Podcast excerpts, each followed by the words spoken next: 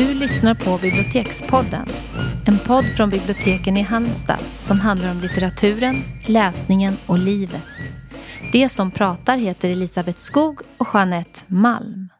Ja, idag ska det handla om vårt kära program Höstens böcker. Som är en återkommande höjdpunkt eh, som bara kan matchas av vårens böcker som infaller, gissa när, på våren. Eh, då är vi fem bibliotekarier som tipsar om godbitar, nyutkomna godbitar under säsongen. Och inte vet jag hur länge vi har hållit på med detta men det är flera år nu. Ja, det är länge. Ja. Jag skulle nog säga minst sex år. Ja, ja något sånt. Mm. Eh, ja, och det brukar vara så jätte, jätteroligt. Mm. Och vad som gör det roligt. Brukar är nyckelordet här. Ja, det, det är sannerligen så. Och det som gör det så himla kul det är ju att det kommer mycket publik och lyssnar på oss. Mm. Mm. Och vi dukar fint och vi har eh, fikabröd och termosar. Och Ja. ofta så går det som en löpeld. Vi måste göra mera kaffe för det kommer så många. Ja. Vi får Vi fick skära. dela kakorna i Ja, mindre och mindre bitar ett år. Eller första Just året det blev sådär riktigt många. Mm. Så fick vi lite panik. Men det är ju rolig panik. Verkligen. Mm. Och det uppstår liksom någonting i Ja. lokalen när det är helt proppfull- proppfullt. och alla sitter liksom i, vi hade någonting kallat för kafédukning. Mm. Små runda bord och det var ju kända och okända som hamnade tillsammans. Ja, Mm. ja nej men väldigt. Och det är ju någonting med eh, det där att man, man får liksom respons på en gång. Man Ja. ser att, att de lyssnar och några skrattar till. Och vi har också Ja. rätt kul kontakt oss emellan. Vi Ja. som, Nej, men man förstår det där som professionella eh, liksom skådespelare eller artister pratar om att, att publiken är så viktig att man känner hur, hur Mm, det tas emot. det. Även om det inte ja. sägs någonting alls så, så är det en stämning som faktiskt går att ta på, att den är välvillig. Mm. Det, det är väldigt tydligt. ja. Och det gör ju också att vi blir upplivade och Mm. eh, på tårna. Sådär. Ja. Ja, så icke då som ni kan gissa detta år, denna höst, denna pestens höst. Eh, ett tag så såg det ju ändå ut som att vi skulle kunna ha ett begränsat antal åhörare och med eh, gott avstånd mellan sig och inget fika. Men det skulle i alla fall kunna vara inför publik. Men sen kom ju det här Det var en kort lucka som öppnades Ja. där den stängdes innan man ens hade hunnit utnyttja den. Ja, fast vi hann ändå vara glada ett tag. Ja där, eh, För det är vi snabba med. Eh, Nej, men för att göra en lång historia kort så blev det ju en digital historia, en livesänd Mm. eh, bokpresentation. Och det tror jag också, till skillnad mot i våras när vi spelade in och sen Mm. la ut det, så fick vi faktiskt en känsla av det där att, att det var live, att folk Mm. satt i realtid och tittade Ja. på oss och kunde kommunicera via Facebook också. Precis. Och kommentera och så. Så att det var ganska bra ändå. Det var inte Ja. lika bra som med publik, men det var Nej. helt okej. Helt okej, verkligen. Nej, men innan vi satte igång så berättade ju Janne, vår tekniker, ja men där är flera stycken så kunde vi veta hur många som redan Som satt och väntade. som satt och väntade Mm. på oss. Så det kändes ju ändå fint. Ja. Men du, det var liksom kring fakta kring det här programmet. Nu kommer en liten version av, eh, en väldigt snäv version av Ja. eh, våra böcker som vi pratade om. Och som vanligt så har vi alltid kategorier, vi delar in böckerna i kategorier. Mm. Ibland mer eller mindre krystade kategorier Ja. ska sägas. För det blir alltid över någonting och säger vi, tänker vi vad har de här gemensamt? Ja. Och då får vi ju, alltså ibland blir det ju omöjligt att upptäcka Ja. nästan för oss. Men eh, det är ju inte det viktiga, det är ju ändå man får ju ha någon form av eh, liksom, turordning. Ja, Och då är det kul. ja. Men en kategori har vi ju alltid och det är döden. Ja. Den hade vi även i år. ja visst. Sen hade vi någonting som vi kallade oro. Ja. Och eh, kris och krig. Mm.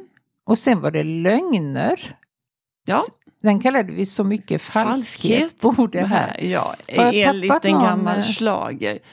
Kategori. Nej, det var ju den här lilla som blev över, Det- eller kanske du sa, polis, polis. Polis, polis. Ja. Så det var ju inte, det var inte liksom någonting som var så lättsamt. Nej, det var Kom vi tung, på sen. tunga grejer. Tunga grejer, ja. men helt i analogi med faktiskt hur vi har haft det nu. Ja, verkligen. Inte bara vi, utan alla. Ja, men ska vi köra igång med lite böcker då? Ja, Eh, nu blir det ju bara våra böcker då ska sägas. Så att vill man då lyssna på allas eh, böcker så som det var under den här kvällen så ligger det fortfarande på bibliotekets Facebook-sida. Så Ja. där kan man gå in och, med Mm. ljud och bild och lyssna. Mm. Men man kan inte vinna någon bok längre ska Nej, sägas. det, den tiden är förbi. Den tiden är förbi. Mm. Men nu blir det ett axplock. Mm. Det blir det. Ska jag börja? Mm. Då gör vi det. För då tar vi den här kategorin som vi kallade då för Så mycket en falskhet bor det här. Och då handlar det för min del om eh, de vuxnas lögnaktiga liv. Elena Mm. Ferrantes senaste bok som hon skrev efter Neapelkvartetten. Och är det något som drabbar en så är det ju... Men nu måste jag pausa. Ja, Skrev hon den efter? Jag Ja. trodde att den gavs Nej. ut på svenska efteråt. nej, den är skriven Nej. efter. Ja, Bra. det är den. För det har kommit andra böcker som översatts i efterhand. Ja, precis. Eh, De här tunna Plågsam svarta. kärlek Ja, och ja. Dagar Eh, av ensamhet. Mm, precis. Mm. Eh, Men den här är skriven och utgiven och översatt efter Neapelkvartetten. Eh, Den utspelar sig också i Neapel och det finns en del likheter mellan, men inte alls många. Och det är liksom en helt annan typ av bok. Så man behöver inte Dels behöver man inte vara orolig för att åh, blir det nu så bra som det var med de förra böckerna. Nej, för det brukar jag ofta stillades känna. omedelbart. Ja, det gjorde den, verkligen. Ja. Eh, Men det handlar dock om en ung kvinna på gränsen till vuxenlivet. Hon heter Giovanna. Och hon är enda barnet i familjen och eh, man förstår att pappan har gjort en, en klassresa, att han kommer från ganska enkla förhållanden från början. Eh, han har studerat och tjänar bra med pengar och de har också flyttat långt upp så de bor högt upp i Neapel och detta är en klassmarkör som heter duga för ju Mm. högre upp man bor desto finare. Eh, hennes mamma är också lärare. Men de är akademiker båda föräldrarna och hon är duktig i skolan och det är liksom en ganska behaglig tillvaro när boken börjar. Ehm, och, eh, och sen finns det ju alltid i, de, i bra romaner så finns det är någonting som sätter igång handlingen. Det händer någonting som, Mm. så det tar fart och i det här fallet så är det att Giovanna eh, råkar höra någonting som hennes pappa säger. Och då då är, har det varit en period när hon inte har varit så bra i skolan och de har fått lite samtal ifrån lärare och sådär och föräldrarna är oroliga och missnöjda. Eh, och då säger hennes pappa några förflugna ord och det är att ah, hon börjar mer och mer likna eh, Victoria. Och det är en faster som hon aldrig har träffat. Eh, och överhuvudtaget så har pappan så gott som ingen kontakt med sina släktingar. Så Nej. Giovanna vet ingenting om dem. Nej, men Victoria står ju för allt som är liksom som man inte vill. Nej. Det finns inget positivt över med henne Nej. överhuvudtaget. Nej. Hon är ful och hon är vulgär och hon är obildad. Jag vet inte vilken av de här grejerna som är Nej, värst. falsk. Det där Ja. liksom att hon är, hon är... Han blir ju rasande bara han Mm, tänker på Ja. henne. Att det, det är så laddat med Mm. den här Victoria. precis. Men hos Giovanna så händer det ju någonting. Hon blir helt förstörd när hon får Mm. höra det här. Och för henne, det, första är ju det här att, att hon håller på att bli ful. Det har ju Mm. inte ingått i hennes plan riktigt. Eh, Men hon blir också helt besatt av att liksom få veta mer om den här personen. Och då är hennes föräldrar, vilket man kanske inte tänker, men de är eh, faktiskt tillmötesgående där. Och de, ska Ja. hjälpa, de inser väl att om vi inte hjälper henne så kommer hon att rådda med det här själv. Ja. Och, och den här, fast Victoria bor ju längst ner i den här staden Mm. i, i områden som där Giovanna aldrig ens, hon visste ju inte ens om att det fanns. Nej. Och hon får färdas med linbanor och spårvagnar och Mm. bussar och grejer. Eller första gången så kör hennes pappa ner. Men det är det här mötet med den här andra världen. Från det här förfinade, lite behagliga, omhuldade. Så möter hon en annan värld. Och efterhand så avtäcks ju också flera lögner. Det är ju inte bara Victoria som står för lögner utan de finns ju också på, på närmare håll. Mm. Och den där upptäckten som ju nästan alla eller som alla gör när man växer upp, att saker är inte precis vad de ser ut att vara. Nej, och Det- vuxna vet inte allt. nej, nej, man får reda med en hel massa själv. Mm. Eh, Men det, jag tyckte jättemycket om Jag den. tyckte läste också den med- jättemycket om ja, den. Det, det är någonting med hennes böcker som är så otroligt eh, hypnotiskt nästan. Mm, Man vill bara ha mer. ja, det vill man. Och då, mm. Och Hon är också väldigt lojal med den här eh, eh, med de unga flickorna, med Ja, kvinnorna. ja, ja. Eh, Hon gör det inte enkelt för dem och det är ingen... Nej, och de är absolut- inte odelat liksom behagliga Nej. eller sympatiska heller. Nej. Utan de, är, de har ju liksom hela, hela spektrat. Ja, precis. Eh, mm. Ja, men den gillade vi båda jättemycket. Mm. Kan anbefalla till läsning. Det var den första boken i kategorin. Jag tror den skulle vara väldigt bra att ha en cirkel också. Ja, kan man prata mycket om. eh. Det finns så många olika diskussionsämnen. Mm, det här, liksom, precis, ja, ja, ja, med, ja, Sexualitet, lojalitet, ja. kärlek, Mm. hur gör man? Ja, ja, det är ju verkligen inte okomplicerat. Nej, också vänskap. Mm. Det finns, ja, det finns mycket att säga om den. Eh, Ja. Men du, du hade också en bok med i den här falskhetskategorin. Och det är en, eh, av, en av höstens, alltså, kanske inte i Sverige men i USA vet jag att den var extremt omtalad. Det är en essäsamling Mm. av eh, en författare som heter Gia Tolentino och boken heter Falsk spegel. Reflektioner om självbedrägeri i en modern tid. Så fort det är en undertitel så fattar man att det är en fackbok. För Mm. romaner har sällan undertitlar men fackböcker har det i princip alltid. Mm.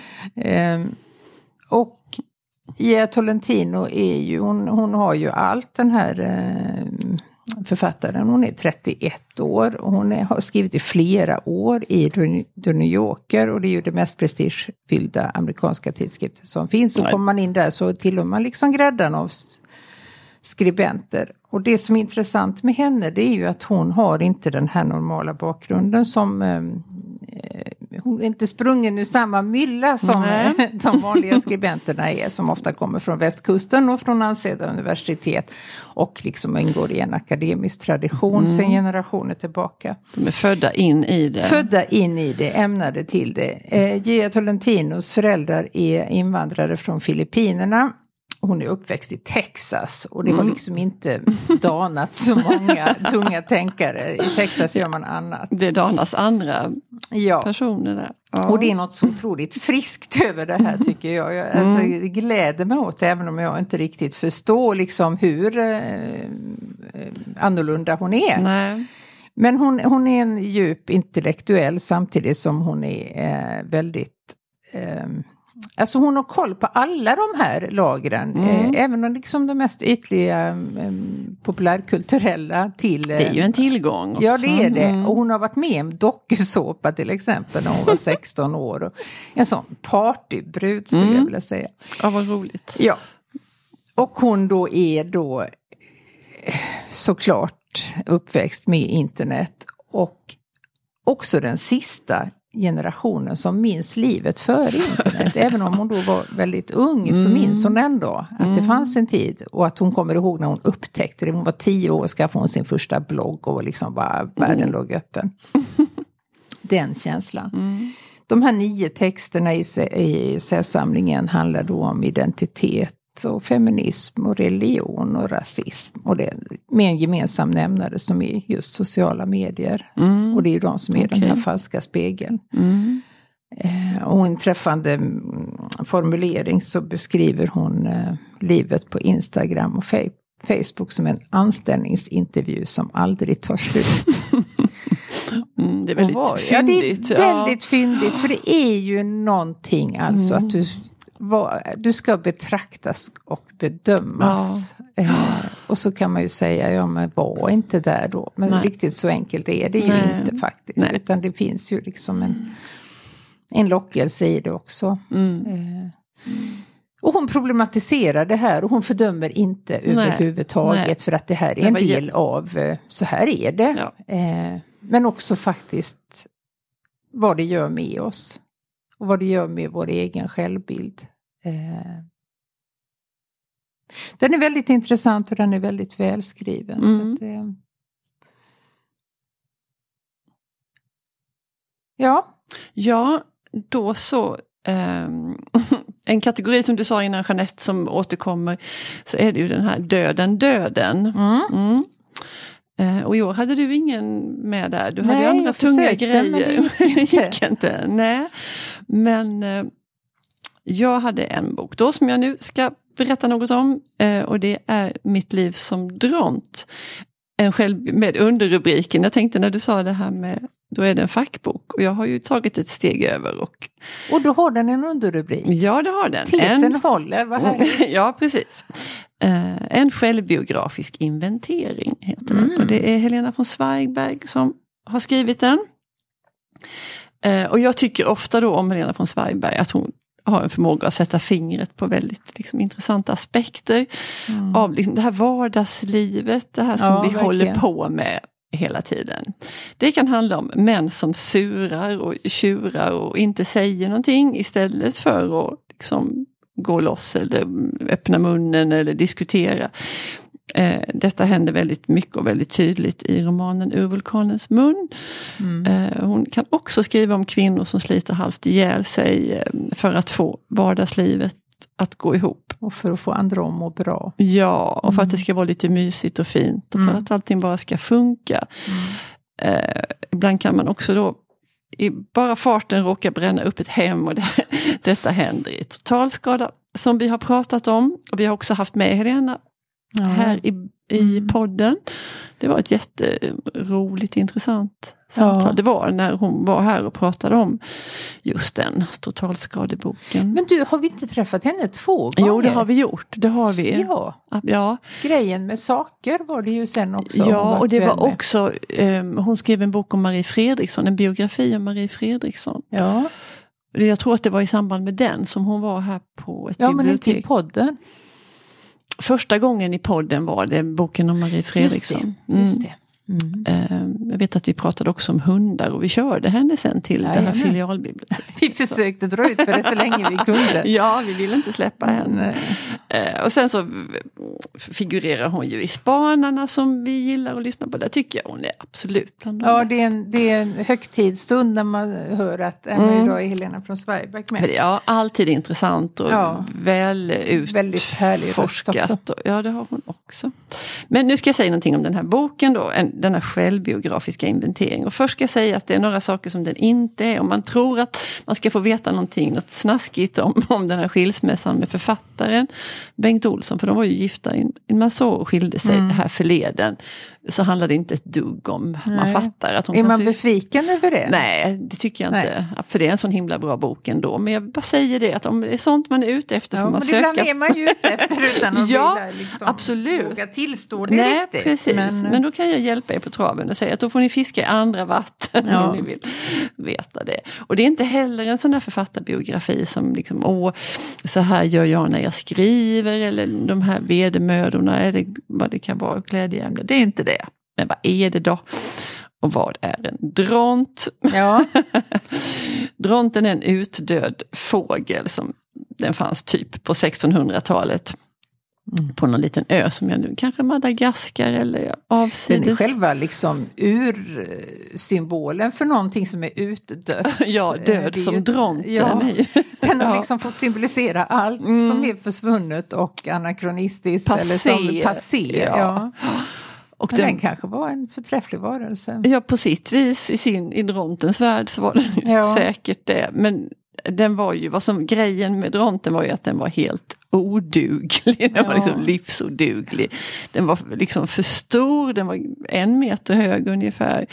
Och 15 kilo och vingarna var ju liksom helt skrattretande. De var alldeles för små. Och de kunde, han kunde, han, Det var en fågel men den Dronten kunde inte kunde flyga. inte flyga, Nej. med de här små.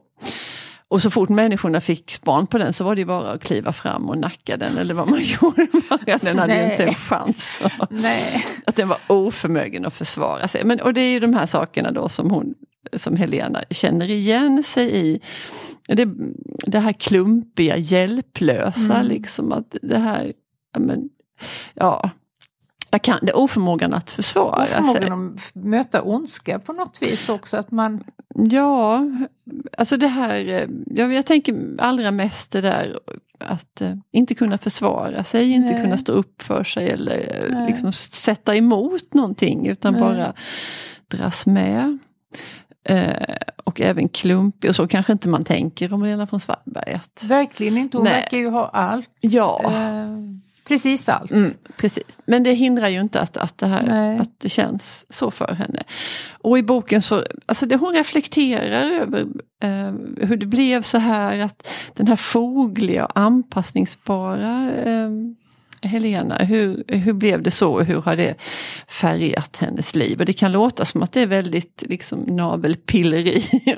och så, men det är väldigt allmängiltigt. Jag tror att jättemånga, hon fyller 60 medan hon skriver boken, eller har precis fyllt. Och, ehm, för personer i, i denna vår ålder så, så kan man faktiskt applicera mycket på Nej, sitt det är eget liv. någon form av summering också. Ja, Kanske. Ja, och också ehm, ehm, ja, summering och inventering och vad hon har gjort. Och, och sen, det här är då ingen självhjälpsbok för guds Nej. skull, men, men hon kommer ändå, hon drar ju lite slutsatser som man själv kan Ja. betrakta. Och, ehm, och det här med alltså, att göra sig till offer, att det kan vara något ganska, det är något lockande i det. Liksom, Mm. Titta här vad jag sliter och ingen tackar Då har man mig. ju inte ansvar för det själv riktigt att förändra situationen Nej. heller. Då ligger det ju enbart på de ah, dumma. Ja, det har det. Och man blir inte älskad, man blir använd. Eh, är det Men jag, kommer på. hon ur den här fällan? Ja, jag tycker hon... Eh, alltså bara det genom att betrakta det och komma, liksom få syn på saker så är det ju mycket vunnet Mm. med det. Mm. Eh, och också nej, men sådana här som man kanske vet, men jag tycker ändå det är så härligt att någon liksom talar om för en att man, att man har rätt att säga nej till saker och det vet man kanske, men man behöver inte hålla på och förklara Nej. sig och motivera. Och, och jag skulle, men nu så kan, ja. Ja. långa omständiga förklaringar till. Bara säga nej. Nej, det där gör jag inte. Men det är ju det svåraste av allt. Jättesvårt, Mm. eh, men man kan smaka lite på det och Mm. Öva sig lite. Och så säger hon så här, det gillar jag också, alla kärleksrelationer behöver luft. Eh, och allt som sker måste varken applåderas eller nagelfaras, att man inte behöver hålla på så mycket. Och så Nej. behöver man inte känna så mycket, och man, framförallt behöver man inte hålla på och liksom känna av andras reaktioner och andras behov. Stå stadigt, dronta inte runt, säger hon. Nej. Jag tänker om vi hade upptäckt dronten idag Mm. på någon avlägsen plats så hade vi ju inte utrotat den. Utan då Nej. hade vi ju gjort allt för att rädda den från utrotning. Vi hade ju insett liksom att den behöver vår eh, Ja. omsorg. Ja. Men det är ju för att vi har, eh, vi behöver ju inte den för vår överlevnad rent fysiskt som de som slog ihjäl Nej. den då på Nej. 1600-talet kanske. Sen beror det ju på var den hade visat sig någonstans. Som I Brasilien till exempel så tror jag Nej. Bolsonaro hade väl bara kört Ja. över den. Sant. Eh, så det, men ja, detta var en... ehm, detta handlade om Helena von Zweigbergs bok Mitt liv som dront. Mm. Mm. Eh, Jag tror att vi gör en paus här och så tar vi resten i nästa program. Ja, Vad men det säger gör vi vi. det? Ja men det tycker jag låter som en bra idé för vi, vi gör ju korta poddavsnitt, det är lite av vår Ja. paroll. Ja. Mm. Eh, ja, så gör vi. Så blir det. Vår podd, våra regler. Tack och hej. Hej då!